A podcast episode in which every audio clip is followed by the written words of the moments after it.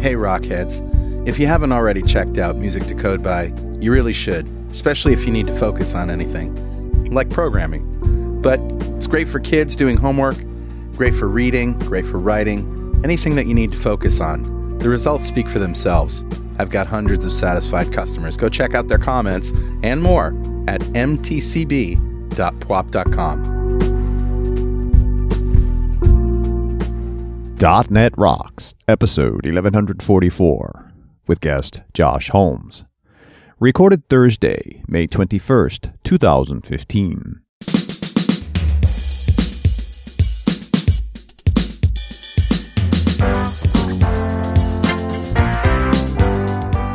Thank you very much and welcome back to .NET Rocks. This is Carl Franklin. And this is Richard Campbell. and we're here at Dev Intersection in Scottsdale, Arizona, at the uh, Fairmont Princess. Last day of the main conference. And uh, some really great things happened here last night. A big IoT jam session, and uh, Josh Holmes is going to talk to us about that in a minute. But uh, but first, man, I got a couple of things for a better neural framework. and do one you? of them, I, I guess I'll get out of the way because it's more self-serving. Okay. How so? So every year in my town, New London, which is a great music scene, Mm-hmm. there's the uh, Whaley Awards, which are awards given to you know best band and gen- you know genres, kind of like the Grammys, but it's our little. And it's really over the top too. We have like a, an awards ceremony and a Oh, stage, man. and people dress up in tuxes and grass suits and big bear costumes and all sorts of weird stuff. It's great. It's the Whaleys. But I'm up for best producer this year. Oh, Congratulations, buddy. So wouldn't it be cool if I got all my .NET Rocks fans to vote for me? And you know, it was something where you know they're used to getting like 30 votes. We'll get like 300 votes for best Or maybe producer. 10,000 votes. or maybe 10,000. 100,000 Let's just votes. see if we can tip it over the top. Go to tinyurl.com slash vote for Carl Franklin. Let's just see if we That's can make not self serving at all, see if we Carl. can make some jaws drop in New London. anyway, uh, Blow up the Whaleys. I love it. yeah, if you're feeling like helping me blow up the whaleys, let's just do it. Hey, especially if you've listened to music to code by, because that's a great production effort. Oh, thank you very much, You are sir. really made a great product. All right, now something that serves the listening audience, and this is very cool. If you go to Have we actually done the intro music? no, we we haven't done the intro music. What am I thinking? don't Roll know. that crazy music. Better. All right, dude. What do you got? All right, this time uh, I went looking for a concise list of awesome things in the new XAML in XAML, you know, VS 2015, right? Okay. Windows 10 for universal apps. And looking all around Microsoft's website, I was just lost in a sea of generalness. and Uh, As is usual. and leave it up to Sahil Malik no. to put together a series of tweets and a blog post of just these awesome things that he splunked uh, in Windows 10 XAML. So this is tinyurl.com slash XAML goodness. Ah, okay. XAML goodness. So I'm going to just read off some of these great things, and this is this will make you smart in five minutes. Ready? There's a built-in calendar control. The system tray calendar in Windows 10 uses the same calendar control. Nice. How cool is that? All right. The Visual Studio 2015 XAML Designer includes a drop down to preview the UI for common devices and resolutions. How's that? That's brilliant. That's very cool. You know, all sorts of different uh, size screens and and resolutions. All right, there's a new universal pivot control for universal apps. There's a content dialog. There's an auto suggest box, which is a better replacement for search box, which was Windows only. Uh, a new maps universal control has offline 3D street side panoramas. Huh? Huh? Here's another one. Windows 10 has split view that can collapse the left nav, think hamburger menu, Right. when you're on low resolution. Great for universal apps. It's it's almost like this is all about building tools that it's like responsive design, but it doesn't have to be HTML. Doesn't. Yeah. yeah exactly. And of course, they go everywhere Windows apps go. Yeah. So so XAML's getting responsive design. and just some really cool controls. Split view setting rules for overlay versus inline. Nice. A relative panel that allows elements to be laid out relative to other elements. Nice. Very cool. Uh, Windows 10 XAML allows for compiled bindings. Compiled bindings, like you say, text equals um, uh, quote x colon bind name instead of you know, binding name. Right. And the advantages of that no reflection, debug through generated code. How's that? Compile time checks and better performance. Nice. Compiled XAML bindings. Uh, they also allow change notification on all control properties. Very cool. All. Okay. All control Pick properties. them all up. Yep. And uh, Perspective Transform 3D allows you to transform anything in 3D space. Very, very cool. Interesting. Uh, Windows 10 allows apps to run in windowed mode. Of course, now you can, if you're writing an app to run in windowed mode instead of, you know, full screen like we had in Windows 8, Yep. um, you can do custom Chrome and branding. It's like uh, title bar dot extend view into title bar equals Right. true or uh, window dot current dot set title bar, right? How about an ink canvas to add inking support? Simply just drop it in a grid, ink canvas. Interesting. That's it. And it's that easy. Uh, Windows 10 windowed, a- windowed apps also means you're going to need drag and drop. Fortunately, very easy to add. Grid allow drop equals true. It's interesting. You know, it's just you, you're really talking about the evolution of XAML here. totally. It's cool. It's great. I mean, when when you know we were looking at the first round of XAML for Windows 8, Yeah. for Windows 8 Metro apps, we called them back then. It wasn't half as rich as WPF. No. And now I'm seeing we're going beyond Yeah. It's that stuff we haven't seen. in some ways, right? Sahil does it again. Sahil does again. Been One on more. The show for a while. One more. The web view can embed a Microsoft Edge as a web view. Okay, so that's browser control. The new browser control Right. could be Microsoft Edge. Very neat. Thank you, Sahil. That's great. when is the last time we had Sahil on the show? I don't know, but we really got to get him back again. Yeah, you know, it was only January this year, but And it looks like he's gone, he's doing more than SharePoint. as usual, well, he did that show. He did talk about like being the new SharePoint developer with the new Right. plugin model and all those sorts of things. So Yeah, yeah, yeah. Yeah, we'll have to circle back with him. He writes Yeah. good stuff. No toys about it. Sure, cool. All right, man. Know it, learn it, love it. Cool. Who's talking to us, buddy? Grabbed a comment on our show 1031 we did with one Pete Brown. Oh, yeah. And we were talking IoT. And that was, that was you know, eight, nine months ago. Right. And things have evolved. So take these comments and think about where we are today. Right. And I'm sure Josh will have some comments on this as well. This is from Harold Kay, who says, I had high hopes for Microsoft and IoT. Free Windows license for devices under X inches and the .NET framework sounded good. I signed up for a Ga- Windows Galileo dev kit, and then I heard on .NET Rocks about the Galileo and realized there would be no .NET on the Windows Galileo dev kit. I thought the .NET was an essential part of the Windows ecosystem. Today I heard about the Minnowboard Max, which seems to be a nice piece of hardware for prototyping, but it requires a Windows license. Right. What happened to the free Windows for all devices? Is the Raspberry Pi the best way to develop for IoT stuff with .NET technology? Hmm. And Pete responded to a lot of questions on this show. There was Yep. there was all kinds. He addressed them all. He did, yeah, absolutely. And he and he mentioned this when he said, "Yes, .NET's very important to us. It wasn't ready to go with the Galileo right away, uh, but the intent was to get there. Remember, eight nine months ago. Yeah. In the meantime, Jeremiah Morrill did get Mono to compile on Galileo and provided a link to that. So there was always that Mono option there too. Yeah. There was also a concern around the .NET micro framework. And Yeah. this is we, I think when we talked about this, you're like, how many choices are we going to have here? 'Cause Right. Galileo's not a small board. No. Mm-hmm. right?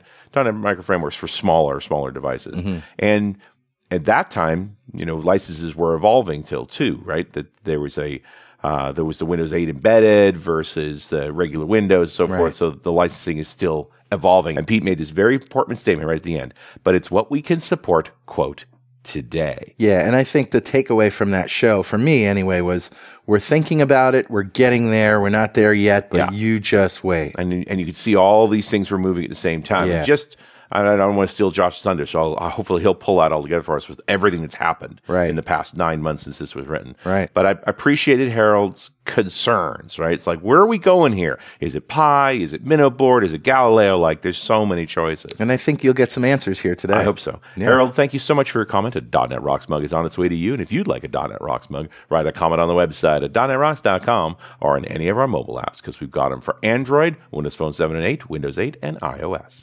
And let me introduce to you Josh Holmes. He's an old friend and he's also a very passionate soul who gets his kicks out of solving problems with deep fried awesomeness. I lo- I love that. He's currently employed by Microsoft as the director of architecture in the partner Catalyst team. Prior to joining Microsoft in October 26, Josh was a consultant working with a variety of clients ranging from large Fortune 500 firms to smaller sized companies. Josh is a frequent speaker and lead panelist at national and international software development conferences, focusing on web technologies on the Microsoft stack, such as ASP.NET, PHP, Iron Ruby, JavaScript, and more community focused josh has founded and or run many technology organizations from the great lakes area.net user group to the ann arbor computer society and was on the forming committee for codemash you can contact josh through his blog at joshholmes.com welcome back buddy Thank you. And I blush every time I hear you read that. Uh, you always pick the long and self serving version of that. Where, Nice. you know, dude i got it from your blog yes, yes, you Just did. saying. Yes, yes, yes, you did. Code Mash is old, man. It is. It Yeah, a is. lot of years. It's been a while. Yeah. Uh, we're coming up on uh, 10. Well, and Brian Prince is sort of taking the reins from uh, from Absolutely. Jimmy Holmes, Absolutely. So from the other Holmes. when other we homes. when we got started, um, you know, I, I we we started Code Mash. It was Drew Robbins um, and a couple other guys uh, had the idea. I started running with it um, and was theoretically going to be the leader of this, but then I joined Microsoft. Right. Yeah. and we did not Right in the want it- middle of all of that. That's like like show one ninety nine. Yes, We talked about this. You were going to become a E. DE. Right. Absolutely. Um, they they had they had you know offered me an interesting position that I couldn't turn down. I you know going. And do you want to tell that problems. story you told me yesterday about uh, Yeah, well, I'll cover that one in a second. So we um, great story it, has been an interesting ride at Microsoft. Uh, it's been nine, uh, almost nine years now. Yeah. Um, so quite a while. But anyways, I, so I joined um, Microsoft in October, and we'd already, I mean, CodeMash was in flight. We were already, you know, at the point where we're signing contracts Right. and stuff with venues and whatnot. But we ended up uh, turning it over to Jim Holmes, no relation, who did an amazing job of Mm. Right. actually running that And ran it for a long, long time. did a much better job than I ever would have running that conference. To be you know blunt, um, He's a he is an organized man. he is amazing. Right down to he shows up at at Code Mash this last one wearing a shirt that says "I don't know, ask Brian." Yes, yes. He thought about those details. he thinks about the details. He gets the shirt made. absolutely, absolutely. So, uh, anyways, he ran it for a very long time. Um, this past one, he turned it over to Brian Prince, Yep. uh, who does work for Microsoft. However, he's been involved in that community since the beginning, and and so he's got enough respect and credit, and everybody knows that this is not a Microsoft gig. I also think the dynamics change too. Yeah. people just not wound up about that anymore. you know? Absolutely. Well, it's a new Microsoft. Yeah, yeah. It's it's 100%. absolutely new Microsoft, and so uh, it's not shocking that we're running a you know fairly- third-party conference. Third party conference. Yeah. hundred percent. Very good. Uh, comments on Harold's comments? Well, I so um, Harold's comments. Uh, the answer is yes. We we have we've we've come a long ways in the last eight months. Yeah. Um, it's one of those. How long a show is this?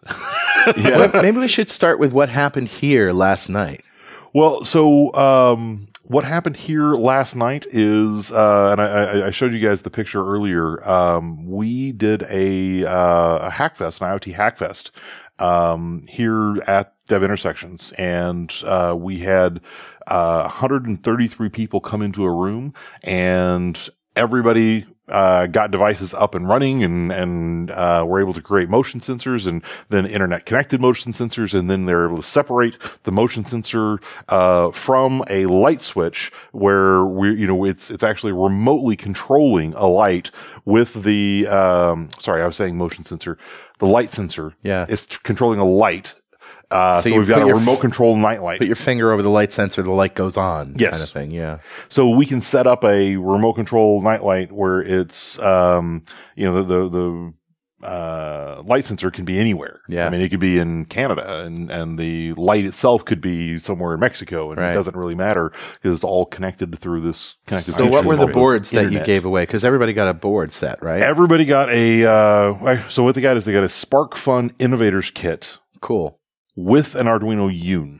Okay, Um, and so the uh, Arduino, uh, the SparkFun Innovators Kit comes with an Arduino Un, which has got an Amt- Amtel chipset on it. So it's a uh, kind of a real time operating system. Um, and you kind of write And not in C Windows. for that, not Windows. Isn't that cool? Uh, so yeah, I mean, it, it- it's it's one of those. the Internet of Things is broader than Windows. Absolutely. Windows is definitely a large component of that. Yeah. But it's it's you know we're we're I work very heavily on the back end. Yeah. Mm-hmm. Mm. Uh, Pete works very heavily on the front end, and between the two of us, we've got a great full circle Yeah. appearance on all of these things. Right. Um, and, uh, and and it's great. so what were they writing code in? So they were actually writing code in Node.js, Neat. and so we're using uh, So JavaScript, actually. JavaScript. Yeah. Yeah. So, so we're using JavaScript and uh, we're using a set of libraries uh, called Johnny Five. Okay. And what Johnny Five does is it controls a Arduino remotely. Um, so on the Arduino, you install a, a standard package called the standard Fermata, Mhm. which all it does is it sets up the Arduino to receive commands. Neat. That's and and, and send commands back, right? So you're not actually writing code that is going to be transferred and embedded onto the silicon of the of the uh, board. You're you have something running on the board that's interpreting commands. You're writing something on your laptop that is sending those commands to the board. Is that Yes. good? That's Absolutely. So we're using the processing power on the host computer right. to do the work um, and then send the commands to the Arduino. Now, here's where it gets fun and why the Yoon is an interesting device for us Okay. is that the Yoon How do you has spell yoon? By uh, the way? Y U N. Okay.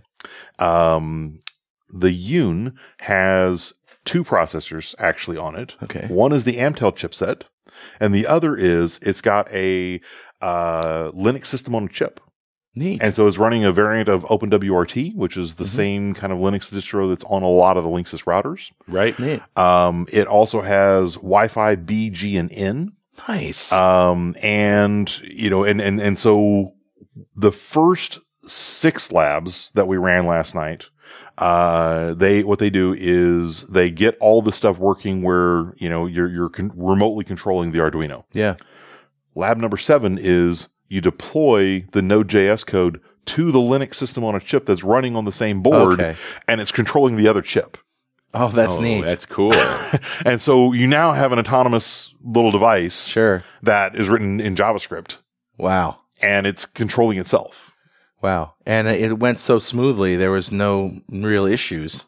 I heard. No, the Everybody got the- it working. uh, Everybody got the uh, got, got at least through the first three labs. Uh huh. Most people got through all of the labs and went on to do other things. Wow. Um, so there were a lot of people that were wiring up LED, uh, sorry, LCDs, Mm-hmm. um, or you know, servos or other things to make other interesting things. And so we, it was, it was cool. It was really cool. That's neat. yeah. So it, you know what's interesting is this ecosystem is so vast and so huge. Like I had never even heard of that thing, and I thought I was up on all of the latest boards and stuff. So if you want to get one of these things, how much are we talking to lay out? So the Yoon is about $70. Wow. So Oh, not Okay. terrible. Yeah, not terrible. Yeah. Yeah, that's pretty awesome. yep. Hardware's not that expensive and it runs JavaScript. Like, Absolutely. Well, and that's that's the exciting part about uh, kind of where we're at in the industry today. Uh, you know, when I when I talk about Internet of Things, um, it, now is the most exciting time that we've seen in the Internet sure of Things. Um, Internet of Things itself is not new. Right. Yeah. we've had this for a long time. The term itself was concocted back in the '90s. Yeah. Yeah. And the term itself is, you know, you can talk about factory automation or home automation. Right. It's sort of the same thing, you know. It really, you is. really have a lot of devices out there. You're aggregating data from them and making sense out of it. I mean, it's really what we're talking about. absolutely. So I got to tell you, I recently, before I came out here to Dev Intersection, I, I got a Raspberry Pi 2, downloaded Windows 10 onto it, and deployed some code to it, and it was just absolutely easy. And Simple. it was a XAML app, Simple as pie. simple as pie, and the Boom. and the thing was connected to my big TV, you know, my large screen TV through HDMI. Yep. And I wrote a simple XAML app, plugged in a mouse, and you know, working with it, and it just freaking works. And I, I didn't expect that from you know the Raspberry Pi. I was th- always thinking of headless apps, right? Right. Where that, like you guys did, you just wrote something that controls some stuff, and there's no UI. But to be able to throw a, a monitor on it or a, a TV or something and actually control it, that's pretty awesome. It really is. And the Raspberry Pi was like 50 bucks. At 35. Well, the one that I got was 50. Well, oh, yeah. You got yeah. the big one. And I got the big one. Oh, But I think this is what Harold or what Pete couldn't say to Harold at the time. Right. Was Windows 10. Right. Yes. Right. Nine months ago, you weren't allowed to talk about Windows 10 yet, and Yeah. Windows 10 sort of brings all this together. Like that's Absolutely. the OS that's going to be free for IoT devices and So Windows 10 for IoT Core is what Harold wanted. right. And And- and, and, Pete knew about it, wasn't allowed to talk about it. Yeah. Yes. which is why that whole it- you- it's all we could say today, Today, right? yeah, He's yeah. not allowed to decide when announcements are made. Right. What but about he those? knew it was coming together. What about those boards that he was talking about? Do they still exist in some form? The minnow board and Yeah, so the Miniboard Max is a uh, is a great board. Um, it's a little bit on the pricey quote unquote side, But it's a bit more Um, powerful, too, It's it's a right? bit more powerful. It's got a lot more capability. It's about one hundred and twenty dollars. Okay. Um, and then the Raspberry Pi kind of starts at the thirty-five dollar range. Um, the Galileo, which is the board that he has, um, it still exists. You can still buy it. It unfortunately doesn't support Windows 10. All right. Uh, Um, And Pete can go into details on why. Um, I, I I don't know off the top of my head. Uh, so uh, let's talk about the Minnow Board Max then. Yep. 120 bucks. And tell us about the and, and it does run Windows 10. It does run Windows 10. And- It's a Intel Atom processor. Okay. Uh, Um, so basically, anything you can do on an Atom processor, you can do on it. Yeah. Um, and so it's doing. Um, uh, you know, I've, I've- I've deployed universal apps to it. Right. I've deployed um, both headless and non-headless uh, devices uh, applications to it. okay. uh, Um, those are, you know, it's it's an awesome little board. So uh, one thing I noticed ab- i- about Windows 10 in right now, as we speak, no Wi-Fi support, Wi- Wi-Fi device support. Is that one of the reasons why you chose a non-Windows 10 board for the? Uh, So uh, to be honest, the the reason that we chose the boards that we did and and and whatnot was twofold. Um, one is uh, Arduino has got a, a, a fantastic reputation out there, and you know we are um, you know we wanted to focus on kind of the back end, uh, you know all the the Azure side of uh the the internet of things the internet part Right. more so than the Yeah. things and the second is is that we placed the order for the devices a long time ago there's, there's also another aspect of Wi-Fi, which is anytime you have a radio on something, there's a whole other set of licensing requirements, and every Yes. country has different rules. Yes. like you can sell a computing device anywhere, and if it's got like UA authorization, Right. like that's good enough even in Canada, much less the rest of the world. Yeah. But as soon as it has a radio, Yes. and that's why most radios I've ever found in any small device, they're external boards for a reason Right. right? It's actually easier. I, I can't sell the US Wi Fi board to a guy in Germany. He needs an EU board. Yep. but I guess I mean it's no surprise, it's no secret anyway that you we will have Wi-Fi soon. I mean it's this is just the first iteration. Of course we will. Right, of course we we don't will. know when, but Yeah. but that's coming. Yes. and and it's more devices as well, right? You know, device Absolutely. drive. It's a really driver issue, probably. Yes. Yes. We're very early on in Yeah. this, and uh, the first handful of boards are the Raspberry Pi, the Miniboard Max, um, and so on and so forth. Have you seen the nine dollar PC? I've seen that actually. I, oh, I've, I've, I've read about it. I haven't actually seen one. Yeah, but no, I've- nobody's seen one. They don't exist yet, but Yeah. I think they have 15 days to go on their Kickstarter. They've raised 1.5 million. They only wanted to raise 50,000. Right, right. That's like, But there, yeah. people people want these. But you know, it, it's one of those. It's amazing to me, and it just blows my mind. What was the first computer you had that was even more than one core and even close to 900 megahertz? yeah, Yeah. I don't. It's, I mean, but the Raspberry Pi is Yeah. is a thirty-five dollar board that s- fits in the palm of my crazy. hand. it's crazy. That is a nine hundred megahertz quad core device. So now you don't think of having just one, right? I mean, you know, No, they're if 35 filet, bucks. Filet Right. mignon is an expensive steak, but when they're nine dollars each, you know, Right. it's You like go you're have going to three. have two or three. Yeah.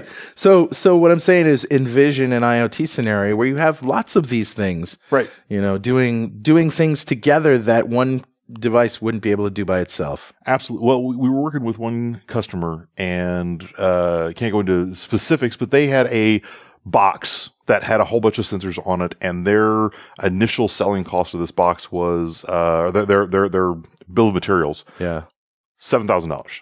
Wow. We're like, uh, what's in it? Is it, is it magic? Does it come with a person who runs out every hour and does? I, I don't know, it's a little leprechaun inside. Yeah, but you know, we're, we're we're trying to trying to break the model down and going, okay, well, so rather than having one board that is giant, Yeah, it does all and these things. does everything, let's let's let's break this up, right? Yeah. Let's, let's, let's, let's, let's apply a microservices architecture to this and start, you know, cause, cause now instead of One sensor per controller? we can, we can do that. Yeah. And when the controllers are $35? Yeah. Yeah. Yeah. And actually, we don't even need that big of a controller. Right. We can go smaller than that and have the $35 controller be the centralized gateway because it actually has the brain power to do things like security and, you know, um, you know, the, the, the, The HPS handshakes, the and whatnot. networking, all of the communication All that kind of stuff. pieces. Yeah. So everything else needs to be a kind of a dumb node. Yeah. And Sort of so we like- can go get a $5 Controller controller with a sensor. with a sensor Yeah. and a BLE or a Wi-Fi or s- some way to talk back to the centralized controller, Right. and we're good. Yeah. Yeah. It's kind of like SOA for IoT. There you go. Speaking of TLAs, I wonder if we're going to get to a place where the sensor's the expensive bit. I mean, shouldn't it be? The- I mean, sen- and sensors are awfully cheap. yes, But shouldn't we get to a ti- a time when the sensor's the expensive part? The- Because the controllers are just trivial. the price on the controllers and and whatnot i- is rapidly decreasing, Right. Uh, much faster than the sensors are. Yeah. Mm-hmm. And I think that's partially because that's where the research is. Uh, until we get to a point where they're cheaper, and then people are going to go, "Oh crap, the sensors are expensive. Let's go fix that." Mm-hmm. Go hunt that down. But right now, let's hunt down the the biggest impact is to get Yes. Mm. the controller to pennies. Yes. And we're close with a nine dollar PC on the way. That means we've got controller, we've got memory, we've got uh, or, you know CPU of some sort, memory and uh, networking, and you know and that all thing that. thing has Wi-Fi built in. Right, exactly. What? Yeah, nine dollar PC. It's a one $9. It's a one gigahertz Atom processor, I think, ARM processor, and uh, half a gig of RAM Wow. and Wi-Fi. If it comes true, Yeah, Yeah. And the only thing that's weird about it is composite video out, but there is a, a stackable board you can get for HDMI out, but that's going to be more than the nine dollar PC itself. Yeah, right. it's crazy. Well, that gets back to the point of the the sensors and the boards are going to be more expensive than the controllers themselves. Well, Richard, yeah, buddy. guess what time it is now? Uh, it must be that happy time again. You know it. It's time to announce my new headless app. It's called Brem Bones. Brem bones? Let's wait. Wait for it. Wait for that reference to come back. Elementary school, Legend of Sleepy Hollow, Ichabod Crane, Brem Bones, the Headless Horseman. No? Anything? Uh, It's it's got to be a northeast thing. I'm from, I'm from Canada. so- sure, You know what I'm that's- talking about? I know, I know who Brimbones is. Okay, so Uh, you yeah, know, I- Ohio, Connecticut. Yeah. Well, not originally Ohio. Uh, I thought that I thought, well, okay, Google Bing it. Uh, There you Br- go. Brem Bones. All right, Brem anyway. bones. Anyway, it's time to give away a Telerik DevCraft collection to one lucky member who's not laughing right now of the .NET Rocks fan club. But first, Telerik DevCraft is the most complete .NET toolbox for web, mobile, and desktop development. With the addition of UI for Xamarin to the DevCraft bundle, you can create compelling native mobile experiences with your C-sharp skills. Download a free trial at tinyurl.com slash devcraft trial. Awesome, dude. Who's our winner? Today's winner is Tom C. Christensen. Congratulations, Tom. Golf clap for you, sir. Yeah, golf clap for you, sir. We got to make T-shirts that say that. Tom just won a Telerik DevCraft collection, a big pile of awesome from Telerik.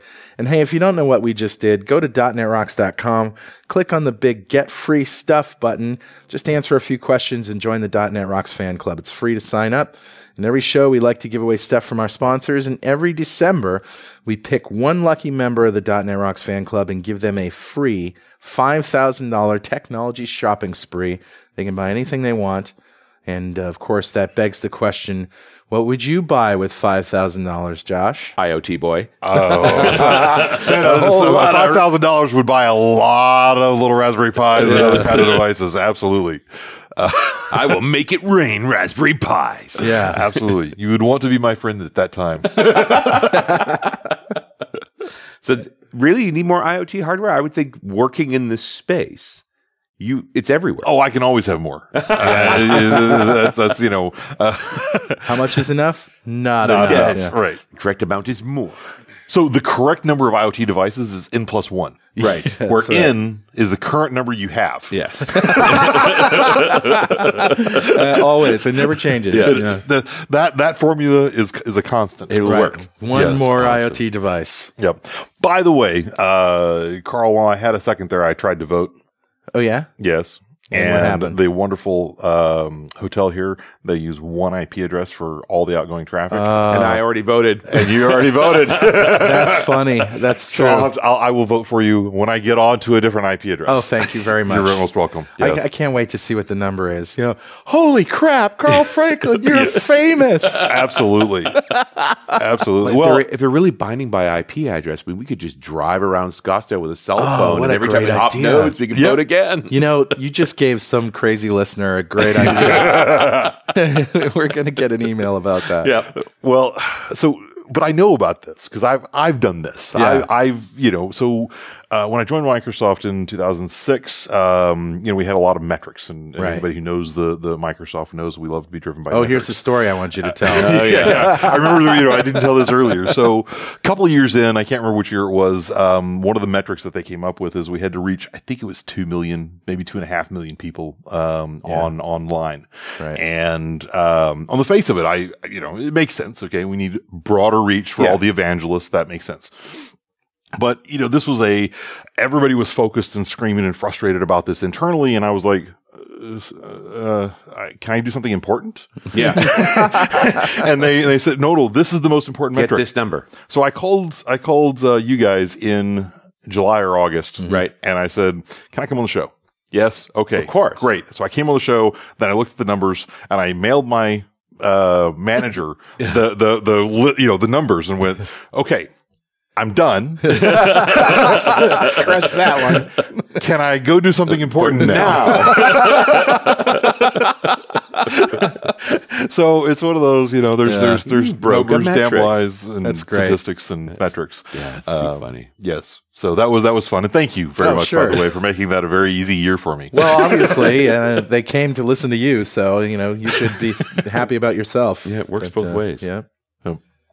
so What's your yes. actual job now? Like, what Oh are you- yeah, what are yeah. you We didn't doing? even talk about that yet. I mean, I, I Um, love the workshop. and The workshop was awesome, but is that all you do? Is run from place to place and run these workshops? No, no, no. Uh, so, um, as, as as Carl mentioned earlier, I'm on the um, partner catalyst team. Okay. And so, what the partner catalyst team does is uh, we take a look at our customers and our partners' gnarliest and hairiest problems. Right. And our customer set that we work with is kind of the Global 2000 or startups Oh, right. So the biggest or, the, smallest. I Yes. love it. so either end of the spectrum. Um, but actually, I mean, anybody in between, if you come to us with an interesting enough problem, Yeah. I mean, you have We're to digging. triage. You can't do everything. Exactly. So we triage. Well, we've got a team of about 70 hardcore engineers and architects who most of them have, you know, uh, multiple years in product teams within Microsoft or other large companies. Right. Um, a lot of them have come from a big startup background or they were in a product team, um, and ship major products.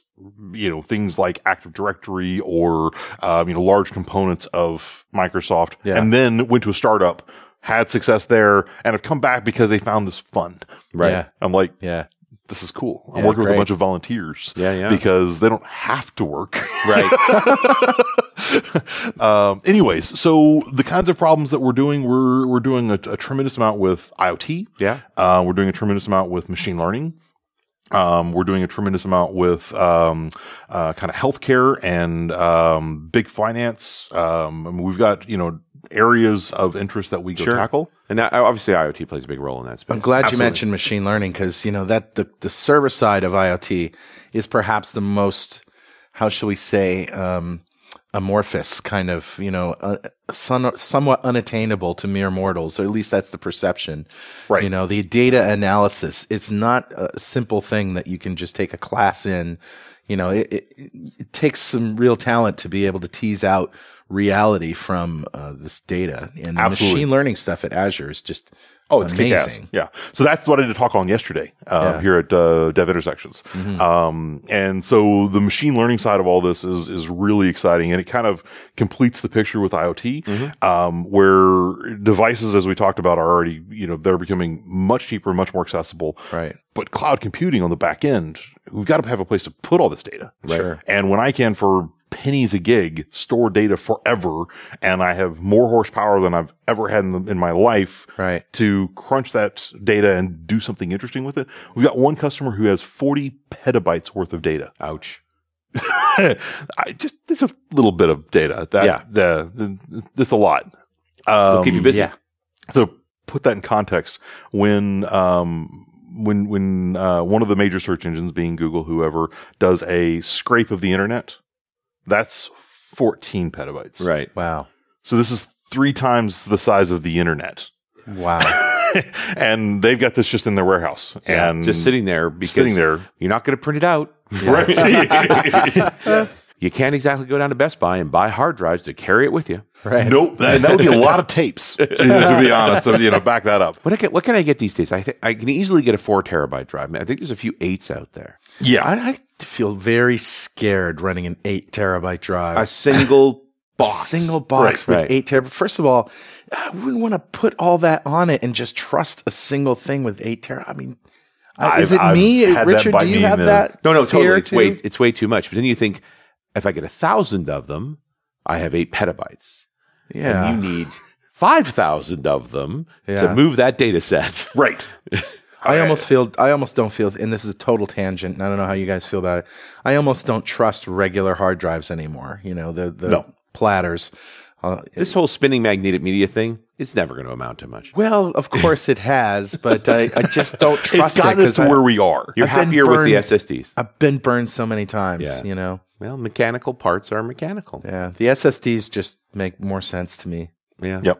But you know, it, it, it, you know, technology moves on. There was a time when boat travel was the predominant way to get from Europe to America. Yeah, Right. once upon a time. Once upon a time, and that has all changed. Yeah, we're, we're continuing to evolve in the space. Wait, without a doubt. what? It's changed?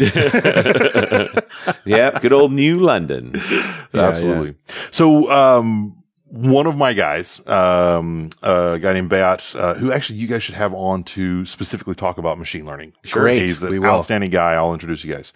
Um, but Bayat, great um, uh, architect and machine learning guy, uh, he built a fantastic little utility that they open up their data set.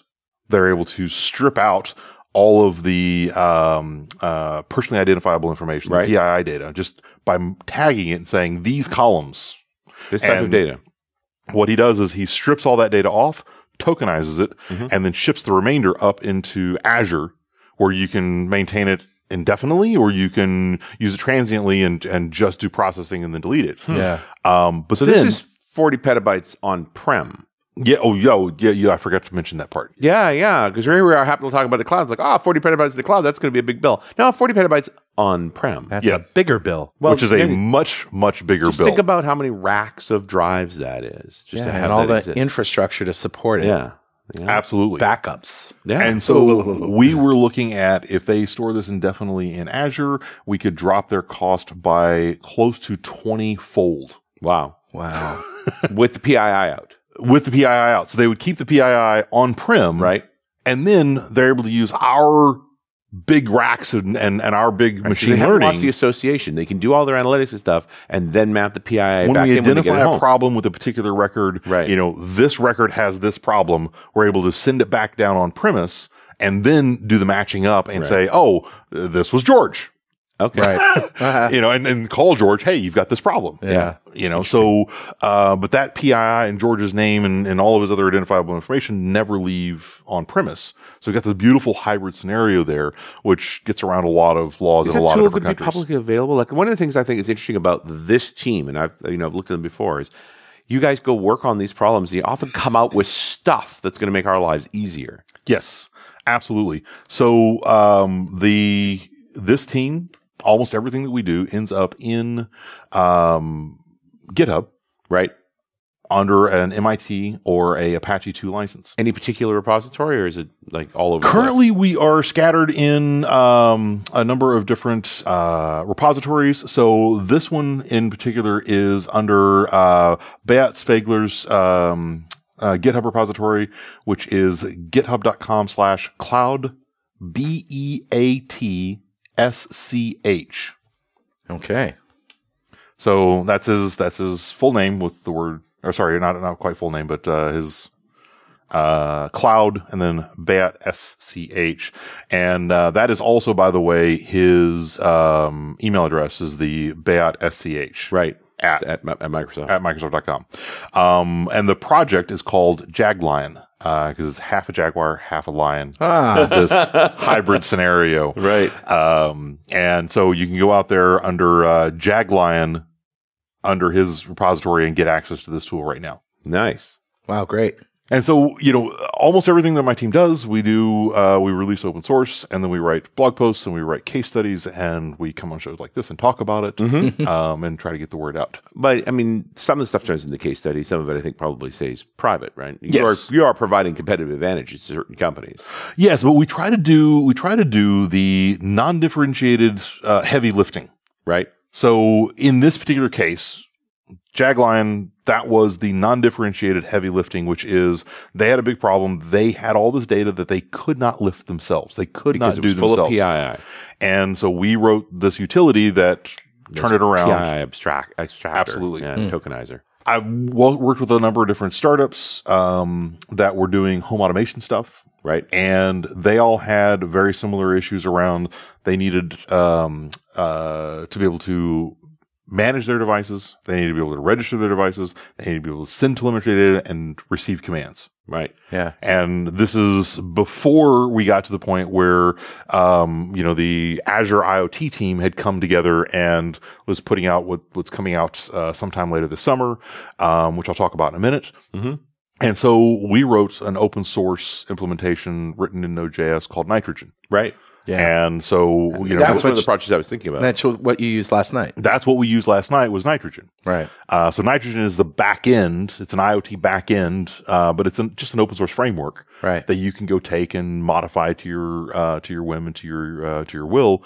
And as the product team fills in with um, uh, Azure IoT Hub, we've got an early implementation um, reference implementation really that we're going to be able to map all the learnings, map a lot of the ideas to the IoT Hub when it comes out. Josh, I consider one of my jobs to listen to the voice in my head, which is the voice of the millions of people listening that are screaming uh, questions and try to filter those and Yes. direct them to you. And one I hear right now is, okay, this is great that we're all partying, communicating with each other, but how do we do this securely? Yes. What's the security story for for all of this stuff? So- when we t- first of all, when we talked to Clemens Fasters, low those many months ago. Yeah. Uh, one of the things that he talked about was embedding keys in the silicon of these devices. That the devices should never be servers; they should always be clients, and that the keys sh- are not hackable when they're embedded in the silicon. Is that a reality? Is that coming true, or is are there other strategies for being secure? So there's a lot of good strategies for being secure. The um, uh, he's absolutely right. that- I mean, you know, one of the things that, that Clemens and I vehemently agree on is um, uh, security is an incredibly important part of all this. I mean, if you think about uh, the threat modeling of home automation, Yeah, I don't even have to be able to crack the packets. If I know that there is a motion activated camera in your house, if I just watch the traffic, if there's not enough traffic, I know there's nobody home. Right. Uh, You've already tipped your hand. you've already tipped your hand, yeah, right? I don't, so I don't even true. have to crack the, the packets in order to know that. Right. So to me, security starts even before we start talking about what's on the wire and what's in the in the uh, silicon. Is the, you know we need to start the threat modeling long before that and work our way in. Now, when uh, when it gets down to the devices themselves, um, absolutely we need to be able to blow in the security credentials at the factory if possible, so that because otherwise what ends up happening is, is that the device, you know, there's that uh, very open and accessible um, uh, for hacking time period between the time that somebody unwraps the device and the time that they get it registered. Right. Anytime in there, somebody else could could hijack it. Yeah.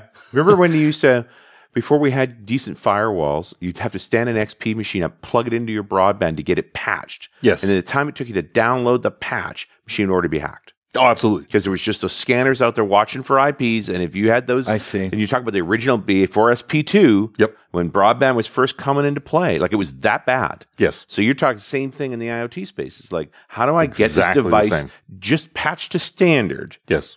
without it being hacked in the meantime? Right. So what if what if um, I have an IoT device that I'm deploying directly to? There's no Wi-Fi, and I have my laptop connected to no internet. I'm using a crossover cable to go directly from my Mm-hmm. machine to that, and I write and deploy a program where the key is just in the software. Right. Is that essentially embedded in the silicon? Because it's not on a pretty close. It's pretty close. So the one difference is, is that that can always be spoofed and and um, uh, messed with, right? and and how exactly? So Be- if- would you have to connect to that and deploy another app to it? if some other device, some other app uh, gets onto that particular device. Yeah. Now, give you an example of this that that I think is just absolutely fascinating. Uh, there's a company that I've been working with called Red Balloon Security. These guys are they they blow my mind. Can you hold that thought because I, I- I've got another question I got to get answered before I forget. All right. Yes. So you what you mean is that somebody would have to physically connect a USB port to it with a laptop and deploy another app to it. Let me let me tell you the story. Okay. So the um uh what these guys at Red Balloon Security did is they started hacking uh at the firmware level on a Okay. number of different devices. So um my favorite and where this guy became internet famous, the company became internet famous is uh he printed a resume. And the act of printing the resume, he had embedded a virus in the document that hacked the printer. And he Whoa. rewrote the firmware on the printer and moved the heads back and forth fast enough that the printer caught on fire on That- stage during a conference talk. Oh my god. There's a That's video of awesome. this. Search it. Yeah. Go to your open your favorite search engine and go take a look for printer on fire, Uh-huh. red balloon security. I would not have liked to have worked at that printer company that day. Yeah, absolutely. So the one that's a little ter- more terrifying to me is that um, the demo that he did for us in our pitch event was he actually hacked the printer and uh, it's still you know using the same door right now this is this is um, Can I can I throw in a monkey wrench? Yep. The printer is essentially a server. It So- takes a connection from an outside client, takes some data, does something with that data. Yes. Your IoT device doesn't do that. not necessarily All right, we're getting to that point. We'll, we're, we'll, we'll, we'll come We'll back get around to that in there. a second. All right. So the more uh, insidious one is that he um, hacked the printer and rewrote the firmware not to set the printer on fire, but rather to start hacking IP phones. Right. It's So getting the the, building. propagation point because So it's the connected pr- to the main it's network and connected to everybody everything. can talk to it. So the And so- printer is so- now a, a what do you call them? A spam bot. Yeah. now now the printer is a spam bot. It's the beachfront inside the building, inside the firewalls that nobody's looking at. Right. For printing a doc. Hey, I've got this document. Would you mind printing it out for me? But then what he did is he took that and he hacked all the IP phones in the building as well. Right. So that any IP phone in that building could now be a listening device Right. for, for, because any conference, any meeting that happens in that room, It's going to be an he IP phone can now, in the room. it's now a, a uh, multi person chat. right. Um, it, it- it's now a party line. And so, you know, he shaped the way that I think about security and think about IoT and think about buildings. Right. It's like I look around this building. We're sitting here in a hotel room. Yep. And I start looking at, you know, there's a motion detector up there. There is a fire detector. Yep. In the Yep. fire detector, there Little are sprinkler. more sensors. Yep. There are absolutely there are sprinklers. Um, those sprinklers are going to have sensors on them for Mm-hmm. um, uh, smoke and humidity and and and heat, Yep. and so on. Um, there are other sensors in this room. There's probably speakers in here. Speakers can be Oh microphones. no, they're almost required to be speakers in Yes. here be- because Speakers it's a can be- hotel. They need to be able to tell everyone to get out if there's an incident. Like, without a doubt, there's Absolutely. speakers in here. And you said speakers can be microphones. It's true. speakers A can be speaker is a microphones. microphone backwards. Yeah. That's all it is. It is. Yeah. And so all of a sudden you th- start thinking about those as not just, you know, the motion detector, but now think about the attack service on that. Mm-hmm. Right. And anyways, Red Balloon Security, they sell firmware level secure, uh, um, um, uh, security software. So they write virus scanners effectively for firmware level. Wow. And so they, they embed underneath your firmware Yeah. and are watching the IO ports for unusual traffic. so they're below the OS. Yes. Well, it's firmware, right? Before the OS is even loaded, this That's is the right. software that loads the, the OS. Absolutely. So that's pretty slick. Now, if you have a device that is, let, let, let's take my um, internet connection, uh, internet connected uh, light sensor that is Yeah. just you know turning on and off. Um, you know, you think about threat modeling on this. There's a couple of things. One is it's not actually taking connections; it's just sending data. Mm-hmm. So fairly low chance that it's going to be attacked. Right. And this is one of the reasons Clemens says always just make them clients, never Yes. servers. Absolutely. Here's the problem though. What if and, and, and this is this is beyond the device, Okay. and this is this is where the security credentials are incredibly important, and um, uh, why you want to try to blow them in early so that they can't be spoofed, can't be hacked, can't be uh, uh, intercepted.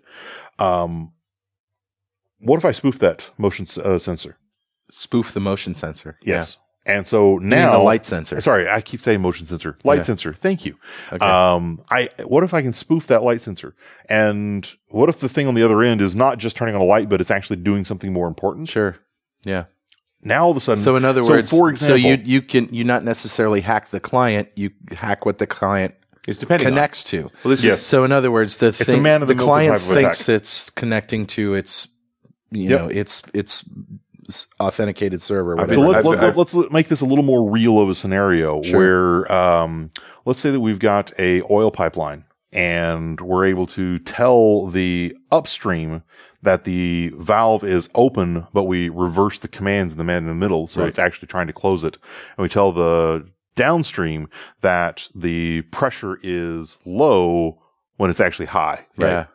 well Stuxnet make these centrifuges spin out of control, but the ma- the gauges all look normal. Exactly. The, my favorite spoof right now, Jane's defense was just talking about this, is spoofing GPS signals to confuse drones, making Yeah. drones Yes. crash because they think they're in a different location than they actually are. Right. Right. So you haven't hacked the drone at all. So Right. so I get why it's bad, but let's talk about how we can uh, prevent it. So Right. how do you prevent when a client needs to connect to a server? There obviously has to be some sort of handshake going on and some authentication.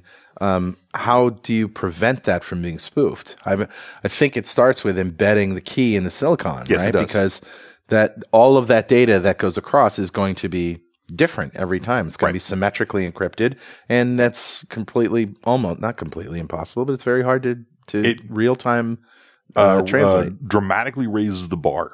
and Right. honestly, I mean, it, it's one of those realities of security and threat modeling is that it's an arms race. Right. And you know, in, in in those kind of arms races, you don't necessarily have to outrun the bear; you just have to outrun the, other last guy. yeah, the guy the bears chase. That's right. and and so you know that and, you know Red Balloon Security, for example, Yeah. that that's part of their pitch. They said, you know, we don't have a recorded hack of our software. Great. However, um, we're not saying that it's impossible. We're just saying that we're going to help you outrun. But that's just avoiding your hu- your own hubris, right? Yes. Like so yeah. is Red Balloon Security something I could install on my Raspberry Pi before I load Windows on it? Uh, very potentially, actually. Yeah. Yeah. Red Balloon Security. but it's one of those things you're. I, I gonna- don't know that they've done that or not, No, I but don't know I, either. it, would be it'd be cool to talk to. This was supposed to be what the Trusted Computing Initiative was supposed to address. Yep. And so trusted computing does a great thing with bigger devices and Windows devices, Right. and and it's actually it's an awesome. Although it got a lot of Platform. pushback because it was more, you know, people were concerned it was more about anti-piracy, not about this kind of low-level hacking. Well, and that's that's because they were interpreting what you know some of the other bits that Microsoft was doing at the time. Right. There's actually a tremendous amount of great stuff in the trustworthy computing. Right. And and it really starts with let's be secure from the ground up. And oh by the way, we have to make some money, so we're going to throw in some of this anti-piracy stuff too. Uh, which, which kind of undermined, you know, you don't Um, Yeah. want people fighting against this. You want Right. them to be able to be certain about their computers. Yep. Absolutely. And uh, well, and it, it's not like it went away. We really stopped talking about it a fair Yes. bit. But the trustworthy computing guys are still incredibly uh, engaged and, and active and, and, so on. and really, you know, now that we're headed down this path, and you, could, it's I think for more people, it's this realization of, holy cow, we really need to have a sense of security from the ground up. Absolutely. You know, the side effect of this PKI encryption approach is if I am able to decrypt your stuff, it must be you. right. Right. So that sort of helps right off Yes. the bat. So the, you get this attitude of encrypt all the time. And yet, you know, the funny part about the GPS story is military doesn't have that problem because military uses a set of encrypted frequencies, which means they know what satellites they were talking to. Yes, absolutely. Well, and and you know, I've seen the GPS thing uh, happen to me a couple of times. Yeah. There- there there was a I, don't- I, don't- I mean anecdotal data. Yep. right. I was on the highway driving along, and all of a sudden my GPS said that I was somewhere else. s- 300 yards off the road Yep. driving through a field, and I'm going, but I'm didn't not. do I'm, it. I'm, I'm, Hey, I anytime you kinda go down to see- the San Diego waterfront where all those aircraft carriers are, your GPS will go nuts. Yes. And, but I was driving along 300 yards off into the field and went, no, I'm on the road. Yep. And then that afternoon, I found out that we had just started bombing in uh, Iraq. Right. I was like, oh, Oh, well. oh, well. Well, All right then. now, So, There yes, we go. Absolutely. But we we haven't even talked about the stuff that I'm really excited about, which is the back end and and, And the we're Azure. out of I time. know. oh, come I on. saw We can, the we can clock go a here. little, we can go a little longer. That's all Yeah, right. let's go a few more minutes. Okay. Without a doubt. What's your favorite bits here, Josh? So my favorite bit is the Azure IoT solutions on the back end and the Azure IoT Hub. Um, Yeah. I mean, we we're able to reach a incredibly massive scale. One of my favorite things that I've done on this team is I helped build a solar panel array where we were pushing 750,000 messages a second into the back end, uh, close to a gigabyte worth of traffic. And, um, we didn't even, you know, we were using Event Hub on the back end for our ingress and it didn't even hiccup. It was just, you Hmm, This know, is what it's built for. swallowing all that data. And then on the back end of it, it's spinning up extra consumers to handle that fairly outstanding amount of ingress. Yeah. Then we can run that through Storm or through, um, uh, you know, the, the, the streaming analytics packages Mm-hmm. and start getting real time analytics. Um, in addition, we can store all that data off into, um, you know, long term storage and process that with HD Insights. And, anyways, I mean, I, c- I could talk for Mm-hmm. Yeah. hours and hours and hours Sure. on that stuff, but that's what I really get excited about is the back end of all this stuff too. Right, right. Well, that's great. And that IoT uh, hub is fairly new this last year, right? we have an, we announced it uh, at Convergence uh, in March. Yeah. and um, you know we- you'll see a public preview of that sometime this summer. I don't have the exact dates on me, but sometime this summer we'll have a public preview of that, and looking for GA sometime shortly thereafter. And is it like a data lake? Is it the kind of thing where you don't have to define data ahead of time? You just start sending data up to it, and then you can. Absolutely.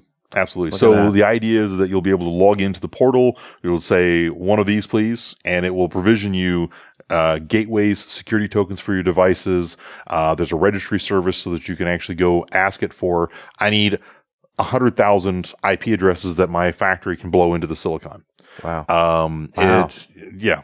And we're going to have, um, uh, a C core library that'll run on any platform. So that could be, uh, Linux, that could be Windows, that could be Android, that could be whatever. Mm-hmm. Um, and then we're going to wrap that in a number of different other language bindings so that Mm. it's easily accessible for the things that you want to, uh, to use. Mm-hmm. Um, and then on the back end of um, the ingest pipeline, which is heavily using uh, Event Hub, you know, we've got a tremendous number of uh, default selections for you for message routing, message piping, um, real time analytics, long term cold storage.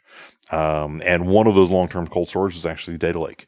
So what what kind of prices are we looking at? I mean, this is the thing with with IoT. Right. It generates a lot of data, and you know we're I'm, I'm looking at the price schedule for the event hub. It's three cents per million events holy crap. plus 1.5 cents, which $12 a month for uh, a megabyte of ingress, two megabytes of outgress. Like it's it's going to be a cascade of things. But when they, when they Right. talk about the basic packages, it sort of starts at 30 bucks a month. Yeah, and you can probably send a lot of data for thirty bucks. a You month. can send a Yeah. lot of data for 30 bucks a month. Absolutely. I'm sure it's going to add great. up when it's enough and it's large enough, and storage costs money and so forth. But by then, hopefully, you're you know making money with your Yeah. data, right? Right. Absolutely. to compare that to the outlay of the infrastructure to even turn this on. Oh yeah, if you're going to run it yourself. that's right. That's exactly it. yeah, Oh. It's the cost of one device yeah. Right. a month. Yeah, it's funny. Well, maybe it's more. Maybe it's ten devices. Maybe. Dun dun dun. Dun, I dun, mean, it's just dun, the yeah. reality. As a guy who built a lot of large scale data centers and stuff over the years, it's like these were all two comma number conversations. Yep. You know, that's where we started. Yeah. And now you're talking about, hey, you know what? I'll just throw it on my credit card. Let's run it for a month and see. Yeah. So let's just wrap up with your prescription for today, doing a secure transaction, you know, a secure uh, communication over, you know, any of these devices. Do, is it that, like I said before, you take a crossover cable, you connect directly to it, you deploy your keys and your your codes and all of the things right on on onto that thing and then put a lockbox around it so nobody can plug a USB connector into it. And So the, uh, the answer the answer there is that in your prototyping, so when you get your Raspberry Pi and, and those kind of devices, uh, or, or your Arduino's or you know Galileos or whatever it is, Mm-hmm. um, uh, you know in the prototyping you're going to have to assign keys in software and Yeah. that kind of stuff. Um, when you go to production, you want to have it blown into the factory. Okay. You want to have it put embedded directly into the firmware so nobody can mess with it. so I mean, how do you do? I, last thing I last time I checked, you can't order a Raspberry Pi with a key blown into it, can you? Nope. And so you wouldn't be going to production with a device based on the Raspberry Pi. Okay. you use those those kind of devices as maker boards and you know getting off the ground and So getting you started really and do that kind of have stuff. to design your own thing and have it manufactured. absolutely Yeah. and so that's where picking a board that has a chipset that you're interested in Got it. is why it is important so um you know for example the arduino yun um you know the the guys that make the linux system on a chip Mm-hmm. uh you can actually go order that chip effectively that chip Mm-hmm. it's the called the chihuahua from lenino Okay. and the Chihuahua, fierce but mighty. The um, uh, you can buy that in bulk for nine dollars a piece, Yeah. Okay.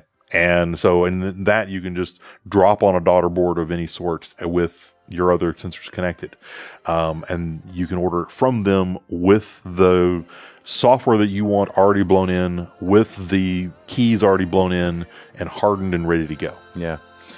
Uh, do we have any resources for manufacturers of those kinds of devices? Uh, that let me put together a blog post and I Yes. will link that on uh, joshholmes.com and I'll do that before you, this, this show goes live. Great. All the way to the end. Thank Absolutely. you, Josh. It's been great. Thank talk- you.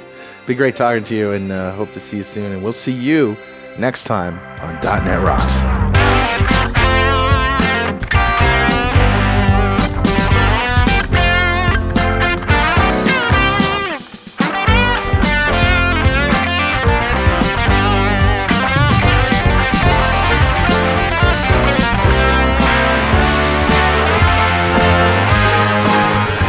.NET Rocks is brought to you by Franklin's Net and produced by Pwop Studios, a full-service audio, video, and post-production facility located physically in New London, Connecticut, and of course in the cloud. Online at pwop.com.